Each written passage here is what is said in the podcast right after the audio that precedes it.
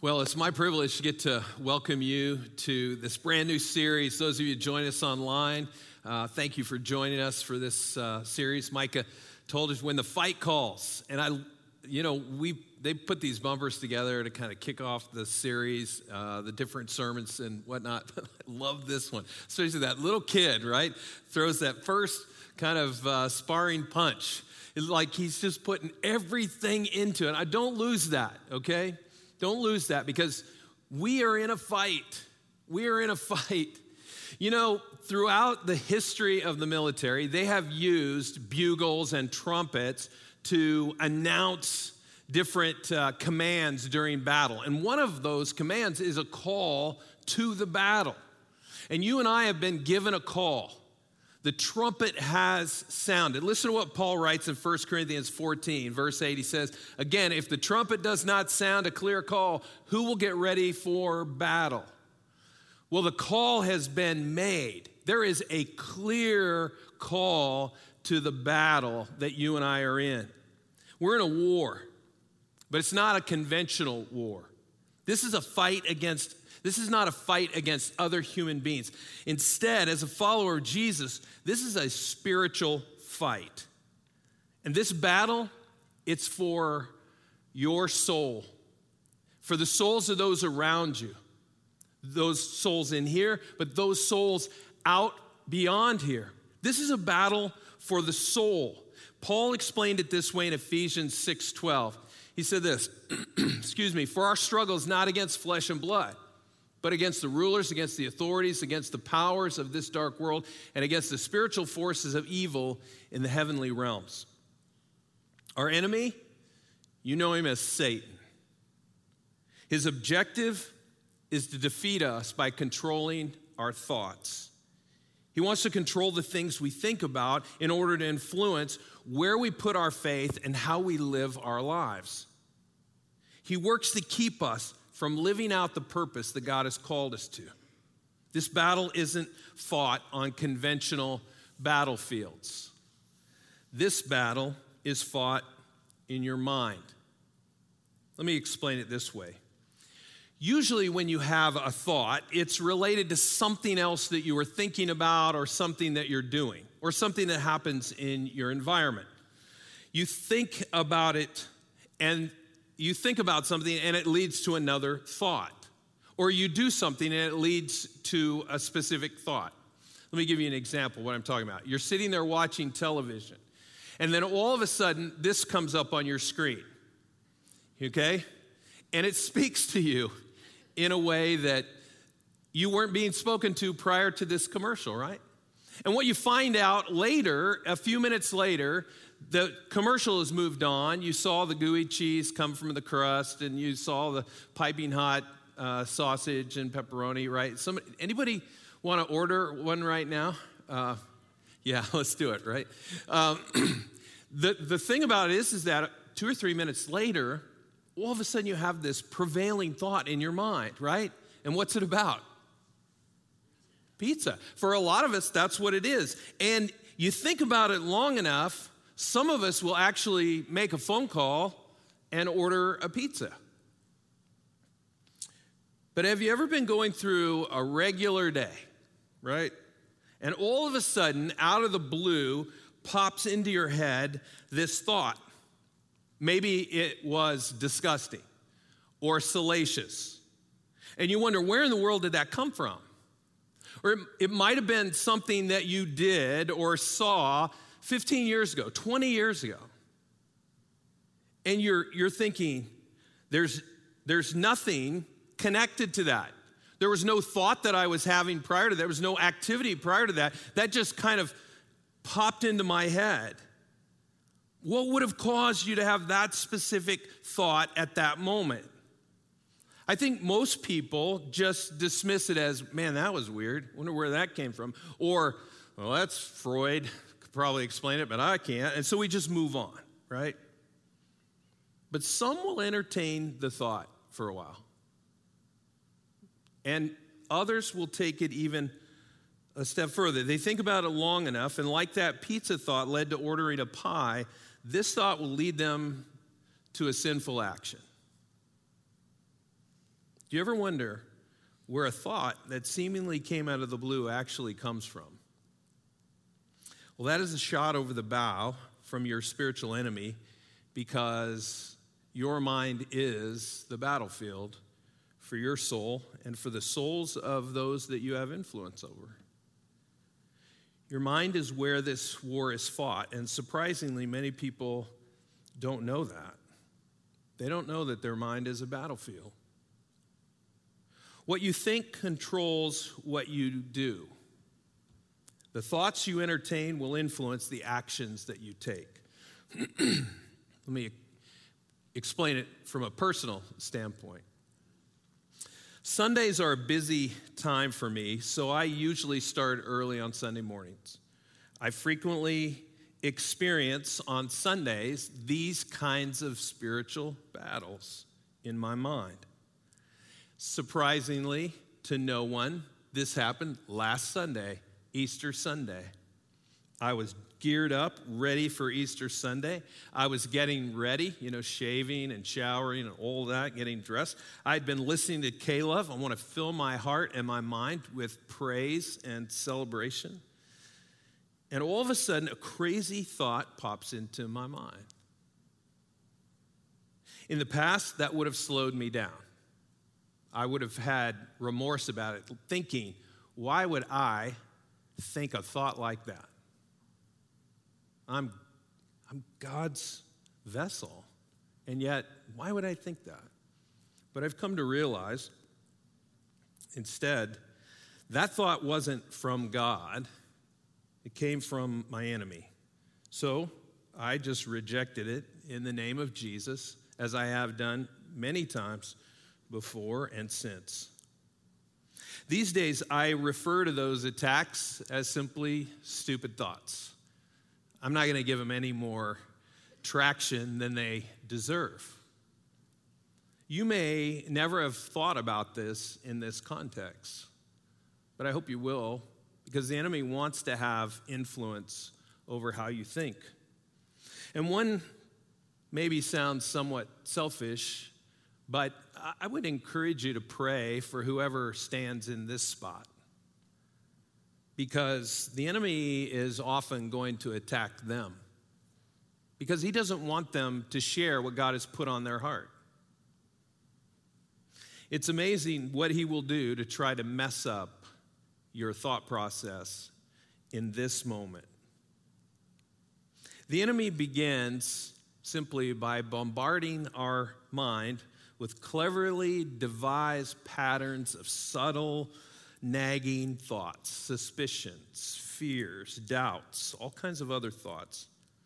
Remember, he has a strategy for his warfare against you and against me. He studied us for a long time. He knows what we like and what we don't like. Now, it's not surprising. Our weaknesses are common among men and women. So it's not like he's done tremendous research, but he's mindful of what you're vulnerable to, what your where your weaknesses lie. He knows our insecurities, our weaknesses, and our fears. He knows what bothers us most, and he is willing to invest any amount of time it takes to defeat us. So, what do we know about our enemy? Well, let me let me show you in John, the eighth chapter, verse 44, what Jesus said about him. He was a murderer from the beginning, not holding to the truth, for there is no truth in him. When he lies, he speaks his native language, for he is a liar and the father of lies. Jesus said he's a murderer, he's a liar. That's his, that's his vernacular, is to lie. In fact, he says he's the father of all lies. So every liar is from that tree, that lineage. Jesus calls him the father of lies because he lies to you, he lies to me, he lies to everyone. He tells us things about ourselves, about other people, about circumstances that are just not true. He might tell you half truth, but then he tweaks it and lies.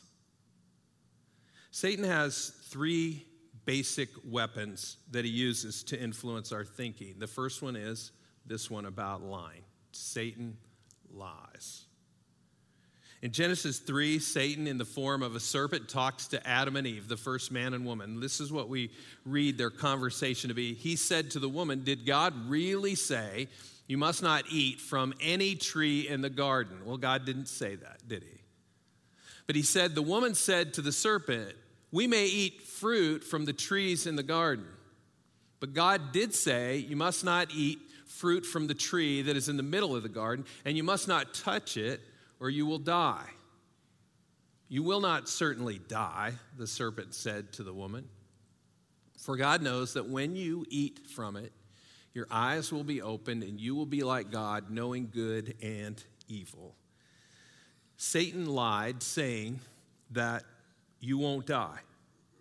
And that was the nudge necessary for them to sin. Lying is his main weapon. It's his most effective weapon.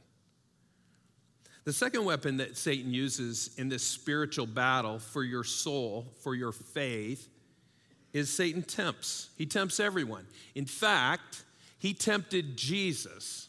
So here's the reality if he would tempt Jesus, you, we got to expect he's going to tempt us, right? Because, I mean, if Jesus is up here, perfection is right there. He never sinned never fell for one of his lies, one of his temptations. And we're down here, right? You know, like Paul Sexton's right here, and I'm right here, right? Is that, I, am just say that because I like Paul, you know. And the, the truth is that we're down here, Satan knows that.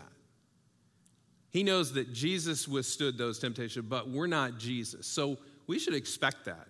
And the third, the third weapon that he has is Satan accuses. And it was a long time after I'd been in ministry for a long time before I realized this tool that Satan uses. Satan will accuse you of many things to try to knock your focus off of who you are in Christ and what God has called you to be. And one of the most effective ways that he does this is by bringing to your mind past sins. It's like a sin pops into your head. And his reminder is remember when you did that? You remember when you messed your life up doing that? Do you remember that? And you're like, I remember it. And what his uh, goal is in that moment is he wants you to think that is who you are. That moment, that action. Is that who you are? If you're in Christ, is that who you are? No. He wants you to think that that sin defines you, and thus the result of that is if that's who you are, then you're not worthy of being a Christian. You're not worthy. You should feel bad about who you are. We've probably all experienced this accusation at one time or one variation of it at one time or another. But it's important to know that because of the blood of Christ shed on the cross, those sins were not only forgiven, but get this God forgets them. As far as the east is from the west, He remembers our sins no more. How powerful is that? The Almighty God knows all things, omniscient, chooses not to remember your forgiven sins.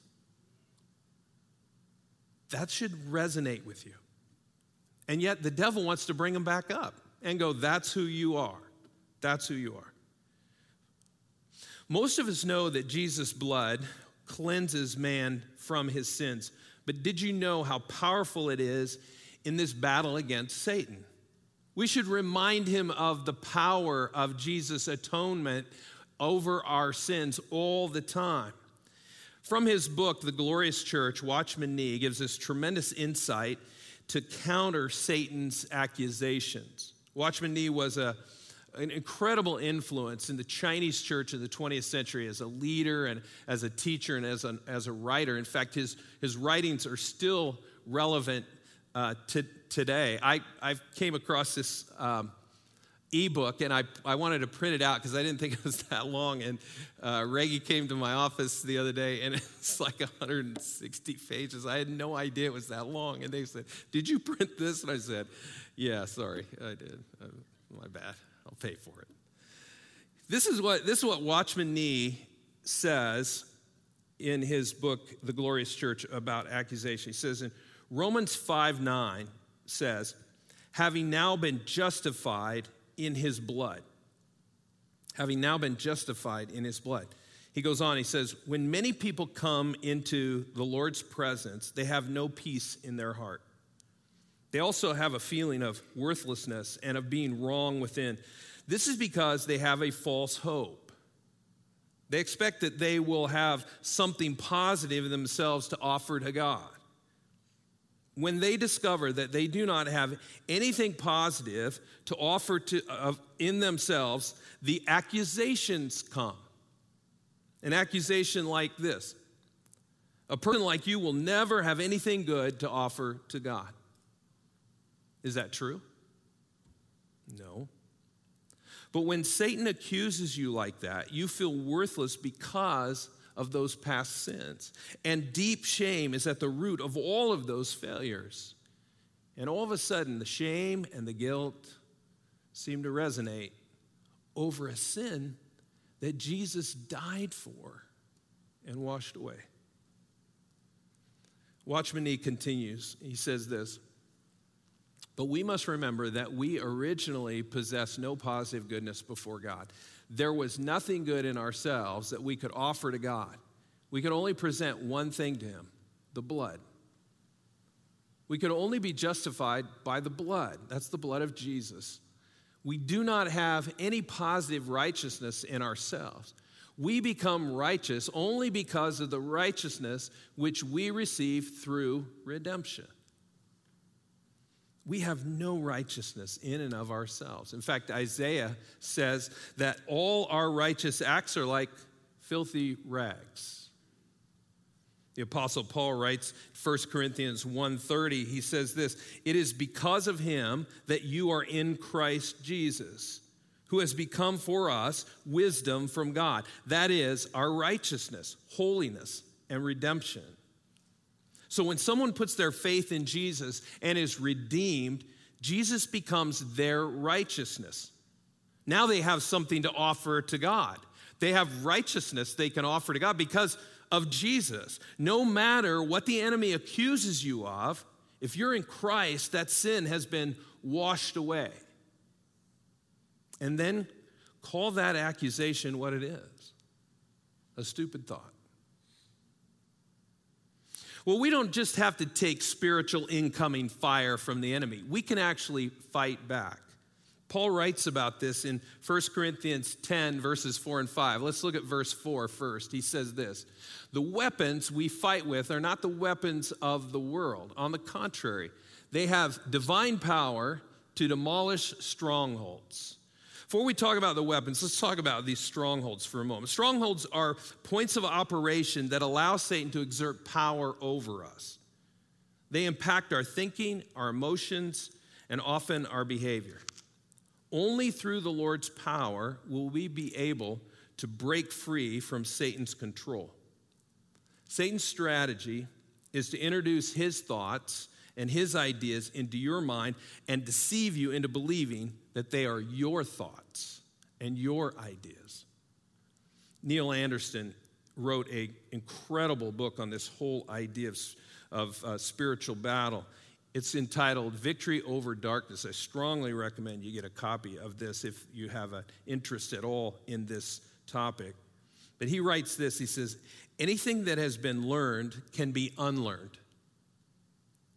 This is the major path of renewal in the New Testament.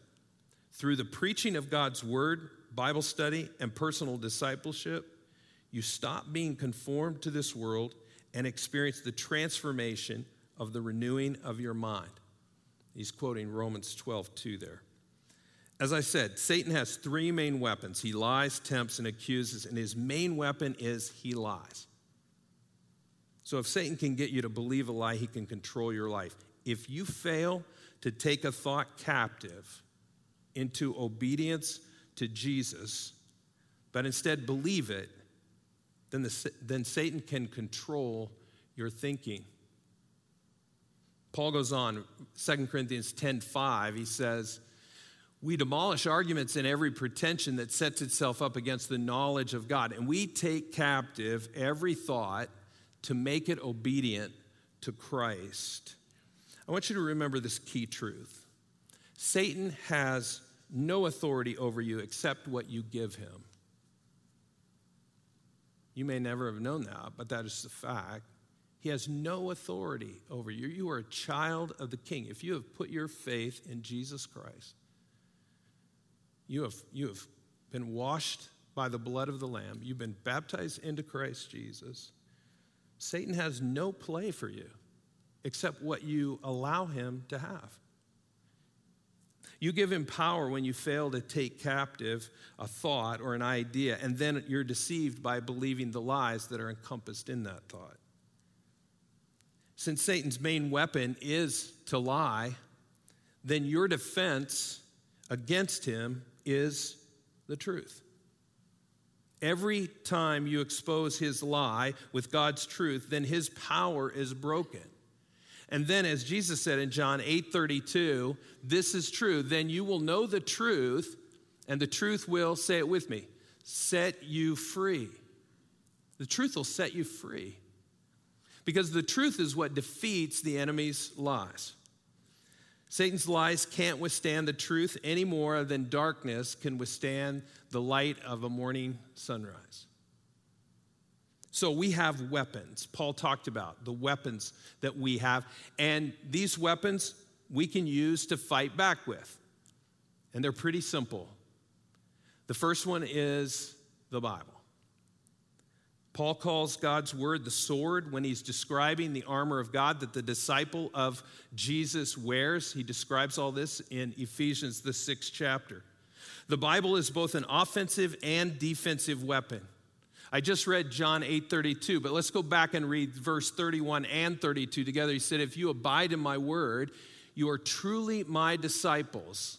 If you abide in my word, you are truly my disciples, and you will know the truth, and the truth will set you free.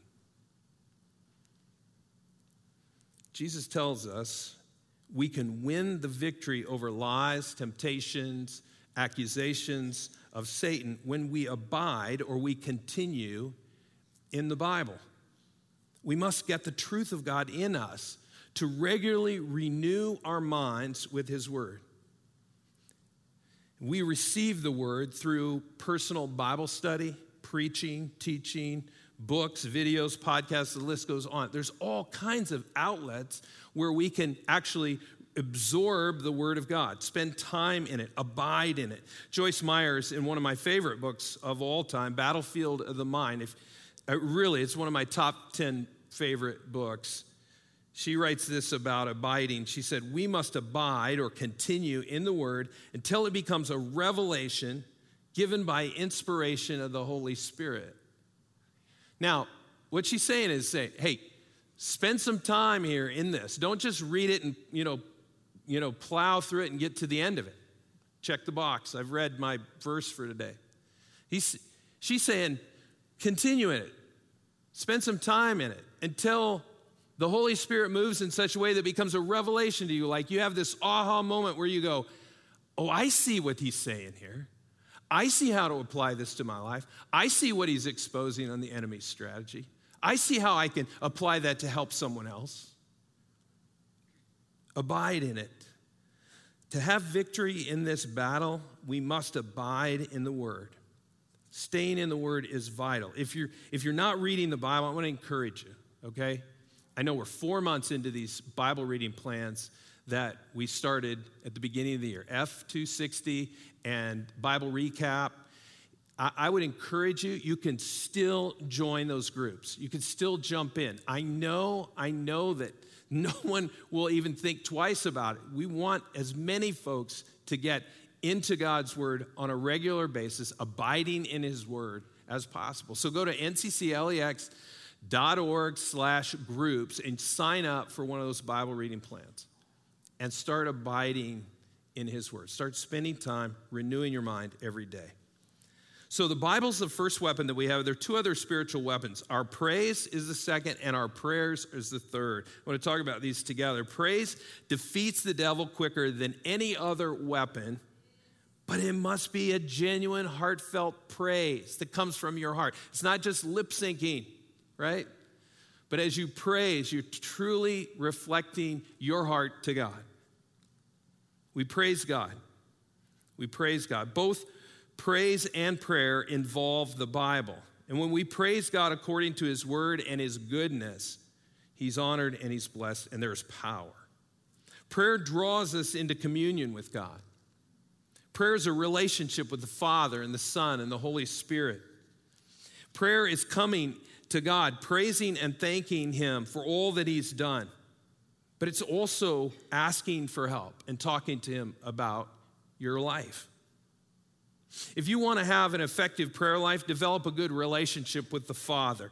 Know that He loves you, that He's full of mercy for you, that He will help you. And get to know Jesus. He's your friend, He died for you. Get to know the Holy Spirit. He is with you all the time as your helper. Let Him help you. As we learn to use these weapons, Bible, the Bible, praise, and prayer, we will begin to recognize Satan's lies his temptations, and his accusations. And we'll also be able to tear down the strongholds that have been built in our minds. Then, as Jesus said, then you will know the truth, and the truth will set you free. It's important in this whole process that we listen carefully. Listen carefully. Several years ago, one of the administrative assistants at the church where I was working at Southland Christian asked me if I knew Joe Montana. and I said, you know, I'm a sports geek. And so I said, yeah, I know Joe Montana. He's all pro quarterback of the San Francisco 49ers.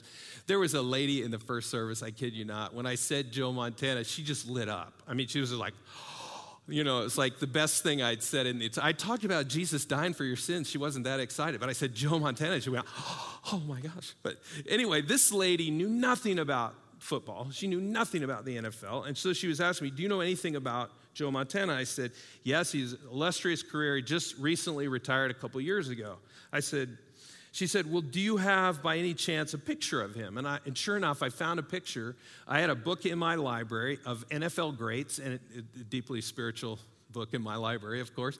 And there was a picture of Joe Montana. So I showed it to her, and she told me then the story, trying wanted to explain to me why this was relevant. I was curious anyway, and she said that this couple came to see her husband. His name is Bob, and Bob was a minister here in Lexington at the time, and this couple wanted him to perform their wedding ceremony. And they said, we, we, we really needed to be kind of confidential because, well, the groom is, you guessed it, Joe Montana. And, uh, and Bob doesn't know anything about the NFL. I mean, his wife may know more about it than, than he did. And so he didn't know who Joe Montana was, but they explained he had just recently retired from this illustrious career in the NFL. And, and Joe was wearing a San Francisco 49ers jacket, you know, like what the quarterbacks wear on the sidelines during football games. It looked really official. And, and so she wanted to take this picture home and show her husband. It was a few days, maybe a week later, she came back and she said, Guess what? That guy wasn't Joe Montana. And I said, I'm kind of surprised because at the time I was thinking, I think Joe Montana's married. I, I, I, don't know that for a fact, but I think he's married. And she, she's like, well, he's going to be, you know. And, and so um, what they found out was this guy was going around posing as Joe Montana. He would find a woman, marry her, and, you know, kind of drain her bank accounts. And then he would just leave, he'd just disappear. And this was like the fourth or fifth woman that he had attempted this. He didn't officially marry her, but it led me to think. I was, I was working on this talk. I thought about that story because it's, it's really important that you don't fall for the impostor. This woman was headed down the path that, that other women, three or four other women, already been down. And it ends tragically. Now, she was really sad that this wasn't her husband to be. It turned out to all be a fraud. She was sad about that, but it could have been way worse, right? Don't fall for the impostor. Listen carefully. Listen to what Jesus said in Mark, the fourth chapter, verse 24. He said this Consider carefully what you hear. What you hear. If you ever wonder whether this is God speaking or Satan speaking, start by asking yourself this simple, kind of fundamental question Is this something God would say to me? Is this something that God would say to me? You know, a, a loving God who gave his son on the cross to die for you so that he might have a relationship with you. Does this sound like something that he would say to me? And keep in mind what the Apostle Paul said about Satan. He said this Satan masquerades as an angel of light. Now he knows something about that because he was, he was an archangel at one time. So he knows what that looks like that that's not who he is. But he masquerades that way. So he will try to make you think that you are hearing God, but it's not, a, it's not a God, it's actually Satan. And here's a secret to discerning God's voice from Satan's voice. The more you read and learn God's word, the more you know about God and his nature and his character, the better equipped you will be to recognize him and his voice and you'll be able to spot the enemy trying to impersonate our Heavenly Father. Now, I want to, I want to tell you one more thing, and then we'll, we'll wrap this up with a strategy real quick. 1 Corinthians 10 13. No temptation has overtaken you except what is common to mankind. And God is faithful. He will not let you be tempted beyond what you can bear. If you do not, you should have this underlined in your Bible, or you should have it highlighted on your smartphone. This verse, this verse gives you tremendous insight into how this battle really is rigged for our benefit. Listen to what Paul promises that God will not allow us to be tempted beyond what we can withstand. So he has set a parameter in your life for how far Satan can go. And he said, Hey, you know what? This is as far as I'm letting him go, and this is how much you can handle. So he can only go this far, and he, you should be able to handle this. Now, there are going to be times when you're tired and you're lonely and you're afraid and you're overwhelmed, and maybe you're vulnerable at that point. But God's saying, hey, if you feel like this is a big temptation, you should be honored because God has said you're up to the task. But he always says, and then he says, he always provides a way of escape. So not only does he limit how far, but there's also a way to, to get out of this. He always provides a means of escape. Our enemy has studied us, and so he tempts us, and he will often hit us in an area where we're vulnerable. Though you feel susceptible to that temptation, never forget that God has set a limit. You can withstand that. He sets a limit on how far Satan can go, and he always provides a way out. So, as I close this, I want to wrap all of this up to give you a, a four point strategy on how to fight back. Okay, this comes from Neil Anderson's book, Victory Over Darkness. It's very scripturally founded, but I want to give you these four quick bullet points. The first one is this be transformed by the renewing of your mind. We've talked a lot about this. This comes from Romans 12, 2. Some of you already know this. He says, Do not conform to the pattern of this world but be transformed by the renewing of your mind. The, then you will be able to test and approve what God's will is, his good, pleasing, and perfect will. How do you renew your mind? We've been talking about all message long. By filling it with God's word. A regular routine, a regular cycle of the word into your mind and your heart. And when you do that, you will win the battle for your mind.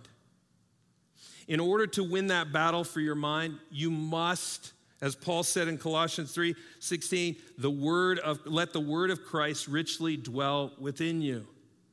Let it take, let it have its way to renew your mind, to think on the things that God would have you to think on. and then as you continue to stockpile your mind with God's truth, you will equip yourself to recognize Satan's lies, his temptations, and his accusations, and you can take them captive. Point number two prepare your mind for action. In 1 Peter, Peter writes this he says, with minds that are alert and fully sober. It means you're sharp. Once you're clear in your thinking and your focus, then, he, then we should do away with worthless thoughts, frivolous fantasies, and stupid thinking. Philippians 4 8, Paul says this Finally, brothers and sisters, whatever is true, circle that, whatever is noble, whatever is right, whatever is pure, whatever is lovely, whatever is admirable, anything, if anything is excellent or praiseworthy, think about such things. So if you're wondering, what should I be thinking about? Make some lists here. Make some lists of things that are true as a result of your relationship with God, what you've seen Him do what are true? What have you read in His Word that's true? And then another list noble, and what is right, and whatever is pure, and you get the idea. And think on those things. I, I have for years gone through my personal Bible study, and I have a, a piece of paper, and I just write a verse down, a reference, and then I'll write the verse out that spoke to me during that time. And just the other day, I was going back and I was I pulled the, one of my study Bibles off the shelf and I was going through it and I was like, man, that that was like for me to read through those verses. It, it was like it was like gold for my mind. It was just it was it was like this significant reset and I only read like like 10 or 15 of the verses. And it wasn't a quiet time. I had gone there to, I was doing some study for something else, and I, I found this in there. It was tucked in there, and I was like, oh, man.